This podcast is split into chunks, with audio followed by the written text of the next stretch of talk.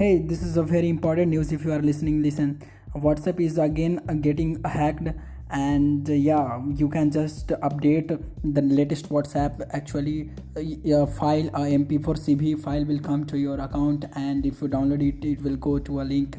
And uh, it it can monitor your personal data inform and information from your phones to other pcs or other hackers or scammers. So just believe in yourself and just believe this audio and just go to the play store and update your whatsapp application and one another bug is saying like uh, there's a variation there's also a bug or a vulnerability or a hacking scam you can say actually OnePlus and Sam, OnePlus phones and Samsung phones are uh, see, facing this issue.